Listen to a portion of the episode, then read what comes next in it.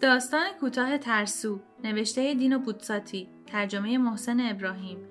در کافه در میلان سر دومین میز از سمت راست پس از ورودی دو مرد بحث می‌کردند. یکی از آنها با کشیدن خط راستی روی میز با لحن کسی که می‌خواهد تحریک کند می‌گفت از اینجا تا اینجا یه ضرب می‌فهمی؟ و بعد دق. دیگری مرد ازولانی عرقگیر به تنی بدون دندان عصبانی می‌شد. آخه بس کن بابا بس کن. تو اونجا بودی؟ و به طور خشنی فریاد می‌کشید تو تو اونجا بودی؟ اولی می‌گفت دوباره بهت میگم از اینجا تا اینجا یه ضرب. و بعد دق. آیا از فوتبال حرف می‌زدند ظاهرا درست آن دق بود که حال مرد عرقگیر به تن را گرفته بود. مردی که همچون حقحقی هولناک مدام تکرار می‌کرد آخه تو تو تو اونجا بودی؟ آدم های اطراف دخالت نمی‌کردند. در همین اسنا مردی حدودا پنجاه ساله با پیراهن سبز و سرخ کابویی عجق وجقی وارد شد. لاغر، بلنقد، آفتاب سوخته، با چهره دوست داشتنی و از رفتار بی تکلفش چنین برمیآمد که میبایست مشتری قدیمی باشد. شاگرد بار در حالی که فنجانها را آب می‌کشید به او گفت امشب اینجا دعوا میشه. خدا رو شکر که شما اومدین آقای ونتوری. شما که آدم بگو بخندی هستین. و چشمکی زد. تازه وارد پوزخندی اما بینشاد زد. هی بگو بخند بگو بخند. اما یه موقعهایی هست.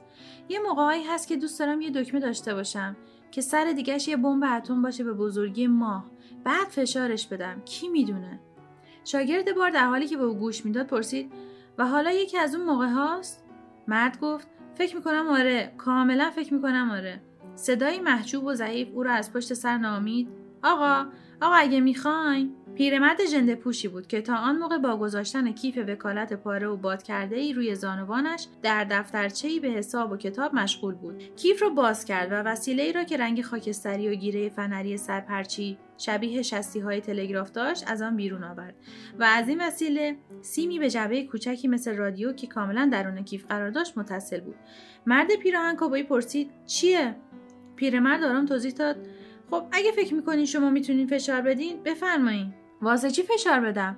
میبخشین. اگه اشتباه نکنم شما چند لحظه پیش گفتین که دوست دارین یه دکمه داشته باشین و اون سرش یه بمب اتم باشه.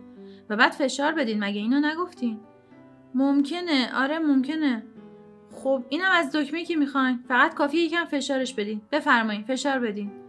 دیگری دست گفت اما من من من شما رو نمی‌شناسم. چند تا آدم کنجکاو جمع شده بودن و بین اینان مرد عرقگیر به تن بیدندان بود که آن وقت گفت اگه اون جرأت نداره و اشاره به آقای ونتوری کرد. اگه اون جرأت نداره من فشار میدم. پیرمرد در حالی که جلوی وسیله را با دستها می‌گرفت مقتدرانه گفت نه شما نه. شما نمی‌تونین. فقط این آقا می‌تونه. و ونتوری رو با انگشت نشان داد. چون که اون بود که تقاضا کرد. یالا یالا جرأت کنین فشار بدین. کسی در اطراف خندید. ونتوری او را با غضب نگاه کرد. بعد دست راست را به آرامی به سمت دکمه پیش برد اما خودداری کرد و دست را عقب کشید.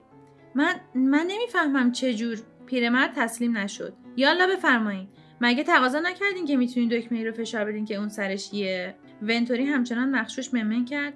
آخه آخه اما ناگهان دوباره تهورش را به دست آورد و خود را باز یافت.